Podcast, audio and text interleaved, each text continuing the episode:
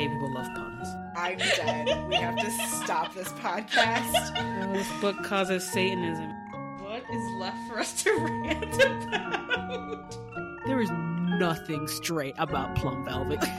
you shouldn't have been drinking when I said that. Monocles are impractical, but hot. I don't for a second believe that she is a straight person. I mean, I'm definitely here for bisexual Minerva McGonagall. Let's talk about Harry Potter. Hello, and welcome to the Gayly Prophet, a humorous yet ruthless podcast where two queer IRL witches read Harry Potter and talk about it. I am America's favorite Griffin dandy, Lark Malachi Gray. And I am Griffin Dyke Extraordinaire, Jesse Blount. And today we are talking about the first part of chapter 26, The Second Task, in which, directly after the events of the last chapter, Harry is cluing the gang in about Moody and Snape and the egg, and they're all speculating once again what the fuck is going on with someone who clearly hates his job and hates Harry and is very obviously aligned somehow with these magical fascists. Also, what the fuck's up with Barty with Barty Crouch Senior? Harry doesn't know, but it's time to write Sirius and let him know what's up. Also, to focus on how to breathe underwater. To the library. Only the library sucks this time with a seemingly lack of organization or something because Harry cannot find anything to help him go into the lake, and neither can Hermione and Ron. Sirius only asks him about his upcoming Hogsmeade trip, and Harry has forgotten to ask him about his whole breathing underwater dilemma. Whoops. Hagrid is laying off the Skrewts and continuing lessons about about unicorns, complete with baby fucking unicorns, to everyone's excitement except for Harry. But it's okay because he is full of anxiety because somehow it's February and his anxiety is through the roof. Uh, Hagrid's unshakable belief in Harry only adds to his anxiety. And somehow we're at the night before the second task, and the trio has nada, nothing, nothing to help Harry. For whatever reason, Ron and Hermione are summoned to McGonagall's office and don't return. So Harry decides to sneak into the library to find to try to find anything that will help him. He doesn't, and is waken up the, and is woken up the next morning by Dobby, who has a plan and some gross stolen magical pickles for Harry that totally wasn't planted, pun intended, by fake Moody. anyway, Harry has no has got no time to change or grab breakfast because he's got to go save Ron from the lake in literally ten minutes. Thanks, Dobby. Yep. Oh my gosh, that was perfect. um, cool. So we're gonna start this off with today's headlines. Hogwarts students file class action lawsuit to demand a library reference system, claiming that the inability to locate books presents an undue barrier to education. Oh, I have so much about that also. Same. Me too. This is the episodes where you were excited about us ranting about this library, this goddamn library, today is the day. Today is your day. Yes. Um, so first we're going to turn to the front page where we talk about everything that doesn't go anywhere else. And I feel like we should note just for like where we are in time. This is the first episode that we have recorded this fall. Since, yeah. yeah since the spring, since May. Yeah. Which was 20 years ago. exactly. We might repeat some stuff that you're like, wait, you just said this in the last episode. We don't remember. Sorry. Uh, but we'll try not to. And that's that. Yeah. What do you have first here? Professor Flitwick is just a good dude. I just want to say that. Uh, Harry is casually describing him being sort of resigned at the amount that he is flying across the room because Neville um, does not have the right wand for what he needs to do, and thus, among his other learning issues, and is not doing a very good job. But Flitwick is not berating him or calling him names or moving house points, which I believe even McGonagall has done in the past. And I'm just like, are you the only good teacher who's permanently here? I think so. Yes. it's like him and Sprout. It's like just the only people who seem to care about how to teach children and not give them lifelong trauma that they're going to need a lot of therapy for. Yep. I completely agree. Um, I want to start off by saying so I actually just edited the episode that we recorded in May, so I think it's fresher in my mind, obviously, than in yours because I don't think I've sent it to you yet. But something that I said in that episode is that I don't believe that Hermione believes Harry that he's figured out the egg clue because, like, if she did, she'd be like, tell me everything. So, like, she Yeah. knows he's lying and it's just like, wow, good for you, which I love. I love that. And, like, I continue to love that in this chapter where she's like acting indignant, but like, she's just taking the opportunity to act indignant even though she knew that he didn't know because like she can and i Yeah. love that for her hmm yeah, I'm glad that Hermione uh, instead was using that energy for her boyfriend, which Mhm. you know, good good for you.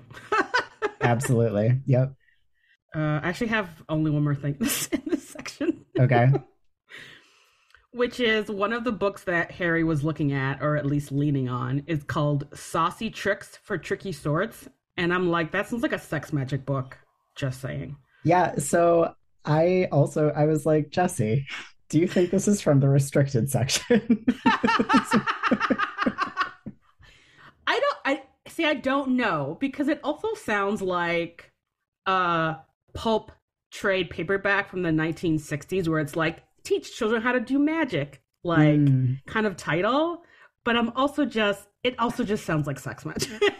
i think we should go with that one i yes it makes me happy to think that it's from the restricted section and then like harry is looking through it and literally doesn't understand what he's seeing or reading you know Which is actually even more funny because there would definitely be a spell in there about how to not breathe, or I guess not how to breathe underwater. But just saying.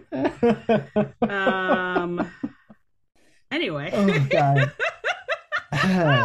yeah you're right um all right i want to end my part of this with the fact that dobby was told very specifically last time that he woke harry up that he should wake him up by prodding him and he took that to heart and will wake harry up no other way like when harry's like stop poking me dobby's like i have to not only because he needs Harry to wake up, but because he was given explicit instructions about how to wake Harry up. And I just love that.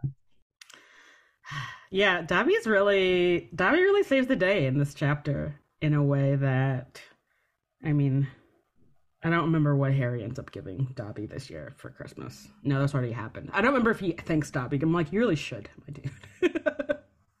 I'm pretty sure he does. okay. We'll find out Mhm. in like a year. sure will. okay. Welcome to the education section where we talk about this goddamn school. I actually have one thing in education that's not about the library. Cool, let's start But- there. Kind of, but it, it but it'll feed directly into the library. Perfect. Which is, so I went back to double check because I think that it is a bit of a educational failing of sorts that it looks like it seems like some of the books that we that are named that we see Harry and Ron and Hermione going through are like general magic like you need help. Here are some things that could help. But the rest are like charm and spell books.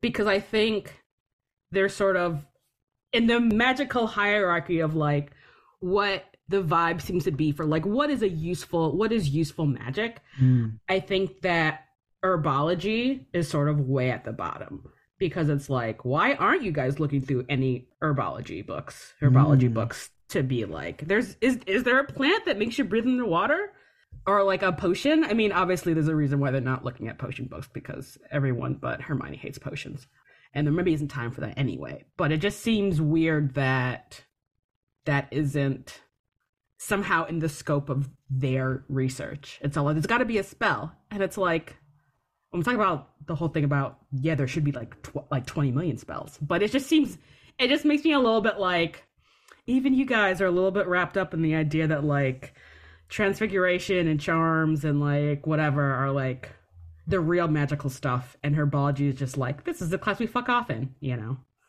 Yes, and I think that at least part of that is has to be due to the fact that like what they quote unquote learn in herbology is basically just like they're doing unpaid labor for like the Hogwarts nursing staff. It's the it's the horticultural class I was wondering about and where the gay is. Where I'm like, who has this? And it's like Hogwarts. Hogwarts has this class. Yeah, because they're really not learning that much, and they often learn about like one plant per semester. Yeah.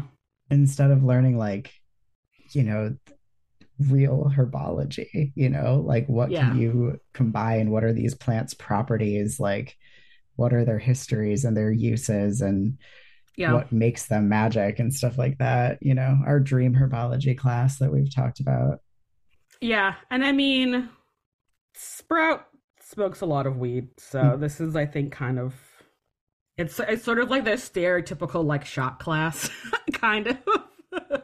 That's true. It is. Where it's like there's a lot of things you could be learning that would actually really integrate well into the, what the rest of what you're doing, but it's sort of just like, here, fertilize some shit for me, thanks. Yeah, yeah, yeah, yeah. uh, yeah.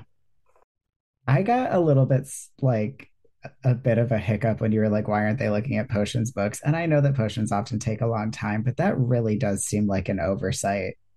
I mean, even I mean, even if Ron and Harry aren't going to do it, like Hermione, you would still expect to be looking at potions books. Yeah, That's wild. But the library doesn't make it easy to look for anything. I think the thing for me that made me like the most irate about the library is that they asked the librarian for help and she couldn't help them.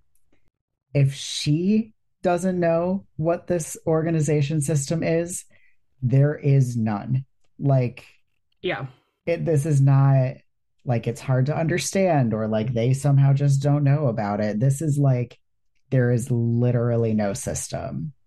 which makes this basically useless as a library because that's like 60% of the point is there is an area that has all of this knowledge in it and it is organized in such a way that if you go up to a person and you're like i need a book about dalmatians for example. And they're like you can find that in this section. Here are some books about dog care or dog breeds. And like that's sort of i mean modern librarians do a whole lot because uh, for a variety of different reasons. But like at its core the whole point of a library is like people who work there know how this shit is cataloged. And there's a cat there's a there's a you know uh a system of organization so you can easily find things Yeah, I mean, even before computers, there was a, a fucking file folder where you could like find the D and pull out the thing and have the Dewey Decimal System and be like Dalmatians. And it would be like, yeah, it could be like 101 Dalmatians. It could be Dalmatian care. It could be history of Dalmatians. And like, here are all the different Yeah. places that you could find those things within the library. and the fact that libraries predate like say the dewey decimal system it's like at the very least it's like by subject. If you think about how would i organize a bunch of information that i have you could be like i could do it by subject which th- like that's just like the bare minimum of what you can do. I feel like the way that this library is written it's it makes it seem more like an antique bookstore where the proprietor is not even trying to sell you any books so there's just mm-hmm. no rhyme or reason to the organizations Yeah, the kind where it's literally just like stacks of books on the floor. yeah Yeah, I mean, yes. I it's I don't know how much it just being organized by section would help in this case because if like the bubblehead charm is going to just be in like a charms book and like transfiguring yourself into a shark man is going to be an a transfiguration book like having it be like charms are here transfiguration is here isn't really going to do very much like you still need something that's breaking down what's in each of these books so that you can be like water Yeah. spells and then have like a list of books that have references to spells doing having to do with water you know Yeah. Yeah. But it seems like and maybe this is a overall weakness of because I feel like what's happening in this chapter is a weakness in world building and it's like also making the world building not make sense in order to serve the plot. In which the plot is that like Harry waits until the last minute and gets a surprise and gets the like deus machina of Dobby being like, here's like the exact thing that you need. When in reality, it seems like Harry should have been like, or Madam, or or Hermione would have been like, someone would have been like, oh hey, look at this magical first aid book, or this book of some, you know, people who like are sailors or live by the ocean, which is a majority of humanity from the majority of like humanity's existence. It's like you would think you would want a charm that would let you breathe underwater because drowning exists. And at the very least, you would think that as witches, you would want to prevent things like drowning. or like make it easier to go fishing or to hide or like just like the sort of practicality of the fact that they can't find anything at all about being able to breathe underwater just seems ridiculous if you think yeah. about it for more than three seconds. Okay, so I have two thoughts on this. One is that, as I said, I think when we talked about the first task, a very st- good strategy in the Triwizard tournament would be to go to the library and immediately check out all of the books that could help the other contestants. Mm. I want to believe that Fleur specifically, because she's like that's totally her personality, just went in. She found she uses the bubblehead charm, right? Yeah. So she found that book and like all of the books that mention that, and she checked them out and she did not return them. Like no one else gets to use those because I think that's hilarious. To your point though, I think I think it's really interesting because this book kind of goes out of its way to be like Harry isn't special, but I don't think that's what it's supposed to be doing. But it's very much like Harry can't figure jack shit out without someone just explicitly telling it to him. Yeah. Which is really it's a weird thing to do with your like hero character. Mm. And it would have actually been super easy, you're right, for them to have the one thing that they can find, right? The one book Fleur didn't check out, or they find it out from Neville, is the gillyweed thing, and they can't get it. They don't know where to get it, and they spend yeah. a bunch of time still searching all these books because they're like that. That's not going to work. And then Dobby overhears them talking yeah. about how they can't find it, but like, right. It's like I, really rare, or it's like a restricted ingredient, or it's like right. Yeah, I mean, like, and we find out that Dobby stole it from Snape later in the right. book. Yeah, who keeps it like locked in his office, probably for a reason. So it's right. like, yeah, no, you are, no, you are correct. That would have been a much easier thing. and I think to your point about like sacrificing world building in service of the plot, like I think the reason that it's set up this way is just so that Moody's speech at the end can be like, look how useless you are. I even had to like plant it with Dobby to give you this thing because even though I put the book in your dorm months ago, you didn't look for it, you know? Yeah. And it's like, I don't think that had to be as important as you wanted it to be, you know? Yeah. Besides a like, wow, Harry, you really suck at asking your friends for advice, or clearly don't think much of Neville, who it's like, yeah, if you would have taken three seconds to be like, does anyone in the common room know how I could breathe underwater? Neville would have been like, actually. Right. uh, and that would have been such a nice moment for all of us.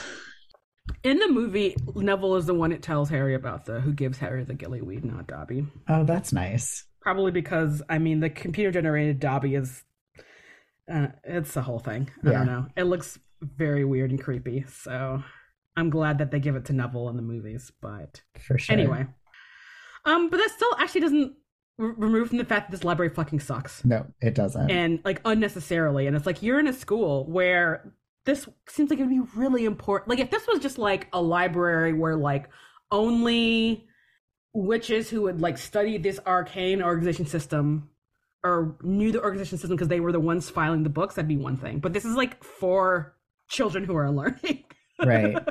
like, yeah, it's vital. It's vital that they have access. and you have magic. Like the fact that they, and I mean, okay, like search engines weren't really a thing that were great when these books were written, but look, you like, I'm just, I'm trying to think of like, even if Harry was summoning books where it's like things that might help me or something. I mean, I wrote in all caps in my notes, fine tooth comb our favorite spell from Carry On. Our favorite spell from Carry On, right?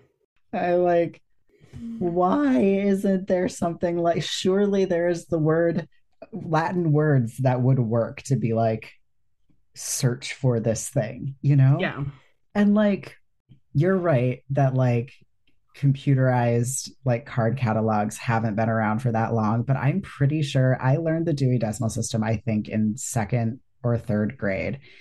And they were like, you still need to learn this, even though we have this like janky ass Mac 1.0 in the library where you can look things up and it takes like five minutes to pull it up.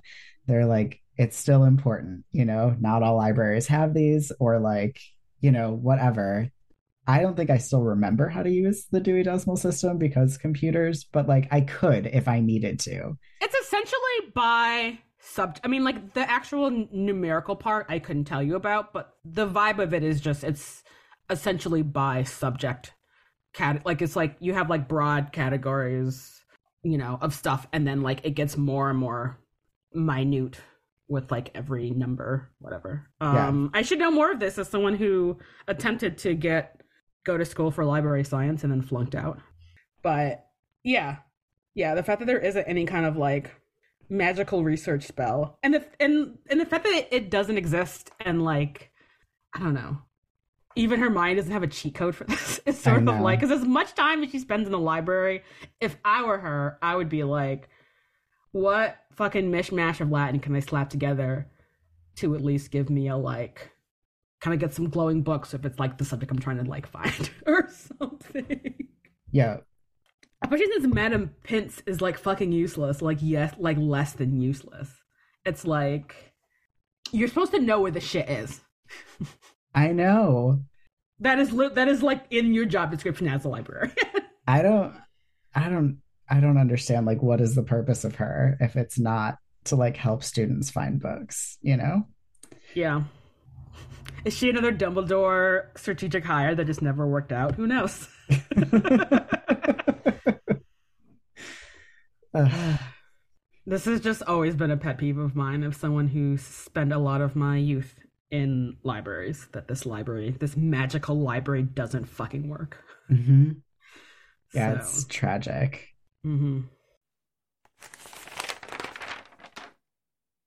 Welcome to advertisements, where I don't really have an ad, but I'm just going to list off the ways that you can like find us and stuff. Because we're not doing long outros anymore, which is fun and I think exciting for both us and you, the listener. Um, so we're on Instagram and Twitter at the Gayly Prophet. Our website is hashtag ruthless.com, where you can find everything about this podcast, but also all our other podcasts and also our really cool merch. If you want to support us for free, leave us a review on iTunes. If you want to support us financially, we're at patreon.com slash the Gayly Prophet, or you can leave a donation on our website. Welcome to editorials where we rant about stuff.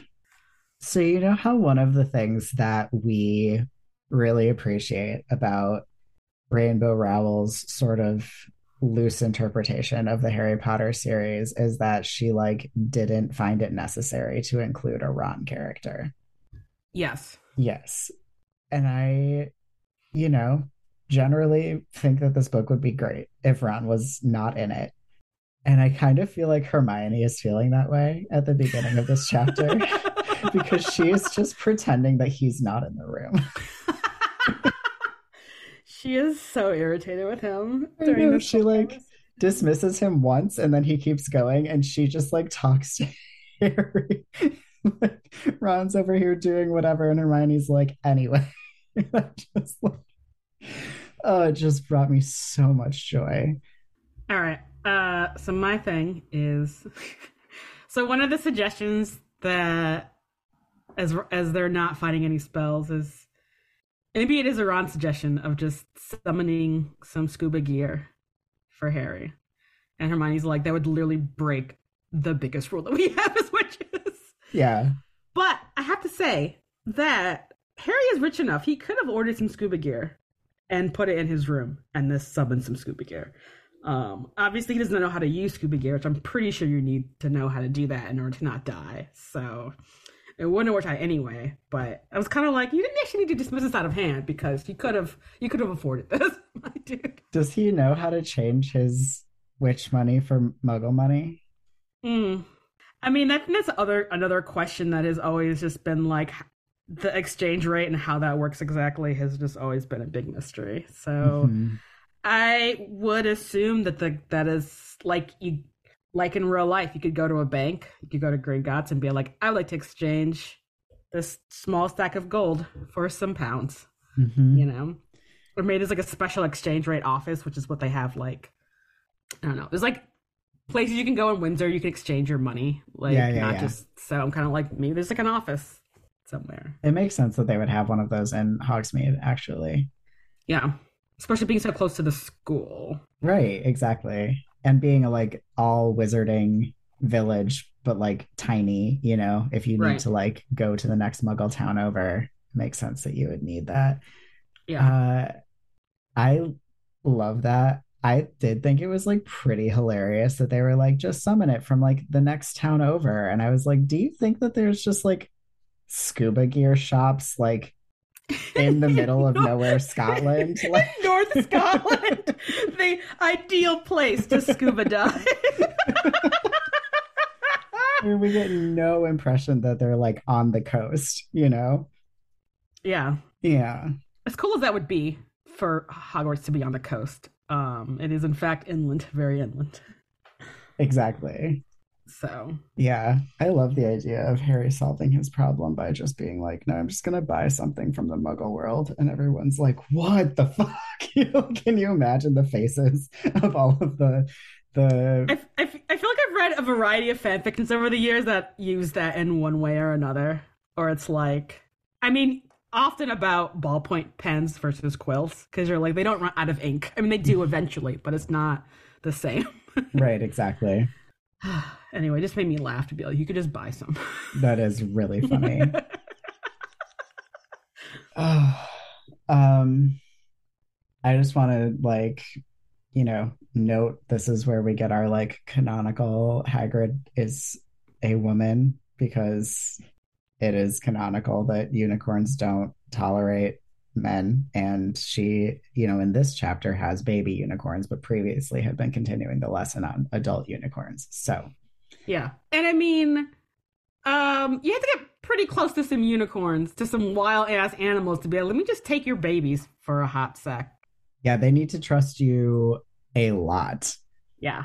Um okay. I have like three things that Okay. just made me like so no, two things. three things. that made you so angry. So angry. We're gonna go from least angry to most angry, I think. Okay. All right. I'm uh, excited. First is that when they're in the library on the final day, Fred shows up to be like, Ron and Hermione, gotta take you. I just wrote ask, ask, ask in my book in all caps. Fred Weasley knows how to go in the lake.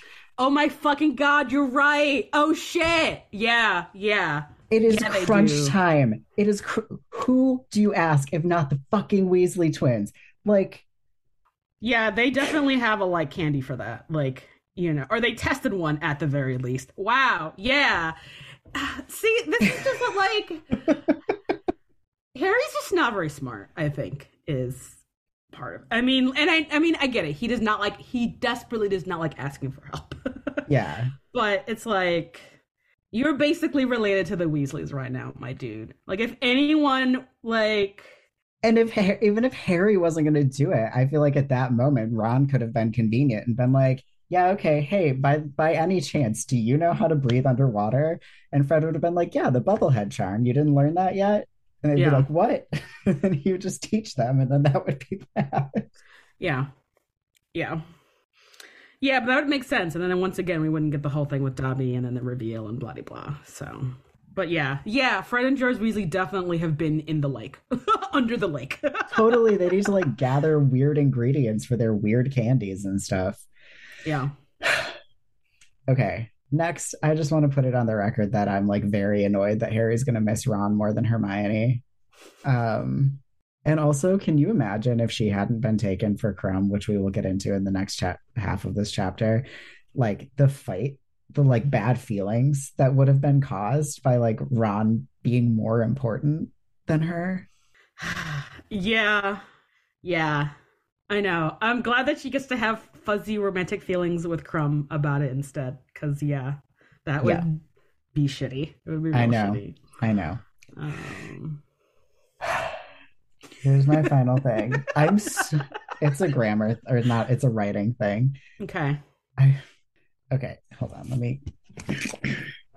You guys, I just. You have to read the passage of. Oh my god. Okay, so Harry's like, I should have learned to be an animagus, like Sirius. And then it says, Yeah, you could have turned into a goldfish anytime you wanted, said Ron. Or a frog, yawned Harry. He was exhausted. Except that's not how it goes. It goes like this I should have learned to be an animagus, like Sirius. An animagus was a wizard who could transform into an animal. Yeah, you could have turned into a goldfish, said Ron. What the fuck? What? Who's talking? Who's talking? Who is that? I threw my book. I'm so mad. What? Also, we don't do that aside because we literally had a whole book about this. We had a whole last book about it, and it is clear from the conversation that follows. Not only, sorry, let me reclaim my book. Not only is it obvious from Ron being like context clues, you could have turned into a Yeah. goldfish, and Harry's like, or a frog. And then Hermione says, it takes years to become an animagus. Animagus. Why can't I say this today? And then you have to register yourself. Professor McGonagall told us, remember, you've got to register yourself with the improper use of magic office, what animal become, what animal you become, and your markings. Why do we have this random fucking omniscient narrator who is talking to us from no one's point of view? I know. Wow. Yeah. What is this? Yeah. I don't know. It is pointless at I I don't know. That is really ridiculous. Once again, these books are also not written very well. I can't wait for the 20 emails that we're going to get f- from people being like, I love it when Lark gets so mad about the writing because we get them every time I go on one of these rants and they make me very happy. so, Ugh. yeah, I feel like this and the library rant are really going to be hitting all of our literary nerd fans. Yeah, we are. Oh my God. Uh, Okay. Welcome to the health and science section where we talk about magic and science and magical science. all right. So first off, gillyweed is not a real herb. I had to look it up to double check because sometimes there are real herbs used. Gillyweed is not one of them. I'm glad, I think, to hear because the description of it is revolting. it sounds really gross. Yeah. And I'm just like, is this a real thing? And I was like, no, no, it's not. cool. My first thing, maybe only thing, we'll see, is uh, I think I've said before that I think that book Flitwick is half fairy as opposed to half goblin, like he is in the movies. Mhm. And this chapter is one of the places where I think we see that because, like, I assume it takes like more magic to banish bigger things, and Harry's like much heavier things, like Professor Flitwick. And I'm like, but what if he isn't? You know, what if he doesn't weigh more than a cushion? Or, uh, as more crossover content, as we just recently discussed in uh, Escape from Reality, if fairies fly, then he probably has hollow bones. Exactly. and probably is much lighter than a person would be. Like a person who didn't have hollow bones. Exactly. yeah, I think he has like a different relationship with gravity than we do, not just because of his small stature, but also because of like his magical makeup, you know? yeah. Yeah. Yeah. No, I believe I believe this. So Cool. What do you have next? all right. I have a little bit about horses. Love it. All right, in which okay, so uh Hagrid sort of describes uh a little bit about why baby unicorns are gold and they're and she's like after a couple of years they turn gray, after a couple more years they turn white. Which, as I learned, because I'd looked this up, so IRL gray horses can and do over time turn white. So that's a real thing. Uh, Okay. As is as is a lot of horned animals, if they're not born with horns, end up growing horns or antlers like later on in their lives. So all that tracks. And Harry describes these horses as, as being gold, which is actually kind of a, like a real color that horses can be. Um, Palomino horses are like they're gold, but they're like manes and their tails are white. hmm And I looked at some photos, and like if you were like didn't know thing, anything about horses and were like kind of far away, you'd be like that that entire horse is gold, obviously. Right. So I'm just gonna imagine that these baby unicorns are palomino, which is also an excellent word to use. I don't know why I like that word a lot. Um, so we get some a little bit of like rooted in real animal stuff with these unicorns. Cool. Um, and then I have stuff about unicorns. Uh, obviously, there's a lot of research about unicorns. There's a lot of history about unicorns. I did not. I could do an hour and a half probably about unicorns. Maybe for Patreon. Maybe for Patreon. Uh, but for right now, what I'm going to talk about is where the whole thing about unicorns and girls, which is what we're getting here in this book, comes from. Okay. So, which maybe you already know. If I do, I don't have immediate access to it. All right. So, long story short, uh, th- even before Christianity, there was writings about one-horned animals, sort of like horses and oxen and goats, pre-Christianity. The reference in the Bible to unicorns is probably uh, part translation issue, and well, mostly translation issue, and mostly people being like, What is wait, what is it? "What? The reference, the Bible reference. Uh, there's a couple. There's a couple references of uh, unicorns in the Bible. It's like there's like passages that name unicorns, Interesting. sort of by name. But um, and then there is. I actually have this pulled up. There is a um in the Hebrew Bible. There's an animal called. I'm probably mispronounce this. Uh, a reem that has that was translated in the like King James Bible as a unicorn. And Okay. it's like a goat that has one horn. That's Okay. sort of the vibe. And you can definitely look up, or like a wild ox, or like whatever. You, and so you can look up the whys of that and what the animal might be. So, but like that got translated into unicorn. Obviously, unicorns aren't real, so it's sort of like, They will fight you. what what does a unicorn look like? What a good question. So, so unicorns in the Bible. The actual word unicorn is in the Bible, or in some translations of the Bible, whatever. So in medieval times is where we get the whole associating unicorns with virgin maidens thing, because someone wrote in a like book of animals. He wrote an, an he wrote a Christian allegory, or maybe not him, them, whatever. Wrote, there's a in this book is a Christian allegory with a unicorn and a maiden who that in medieval art is depicted as the Virgin Mary. And so this sort of allegory informed medieval art, both religious art and also secular art. And that's sort of the uh the kind of uh telephone copy paste way of communication and language and culture sort of boiled down to virgin women are you know c- can tame a, a unicorn enough for you to hunt them like Leo- leonardo da vinci has a sketch about this and he wrote a little about it in his journal It'll be like yeah you just need a virgin woman and the unicorn will lay, lay its head in her lap and then you can hunt it even though again who is hunting unicorns no one No one. no one. So, and this comes up a lot in medieval art in the in those infamous tapestries with the like unicorn and like little paddock.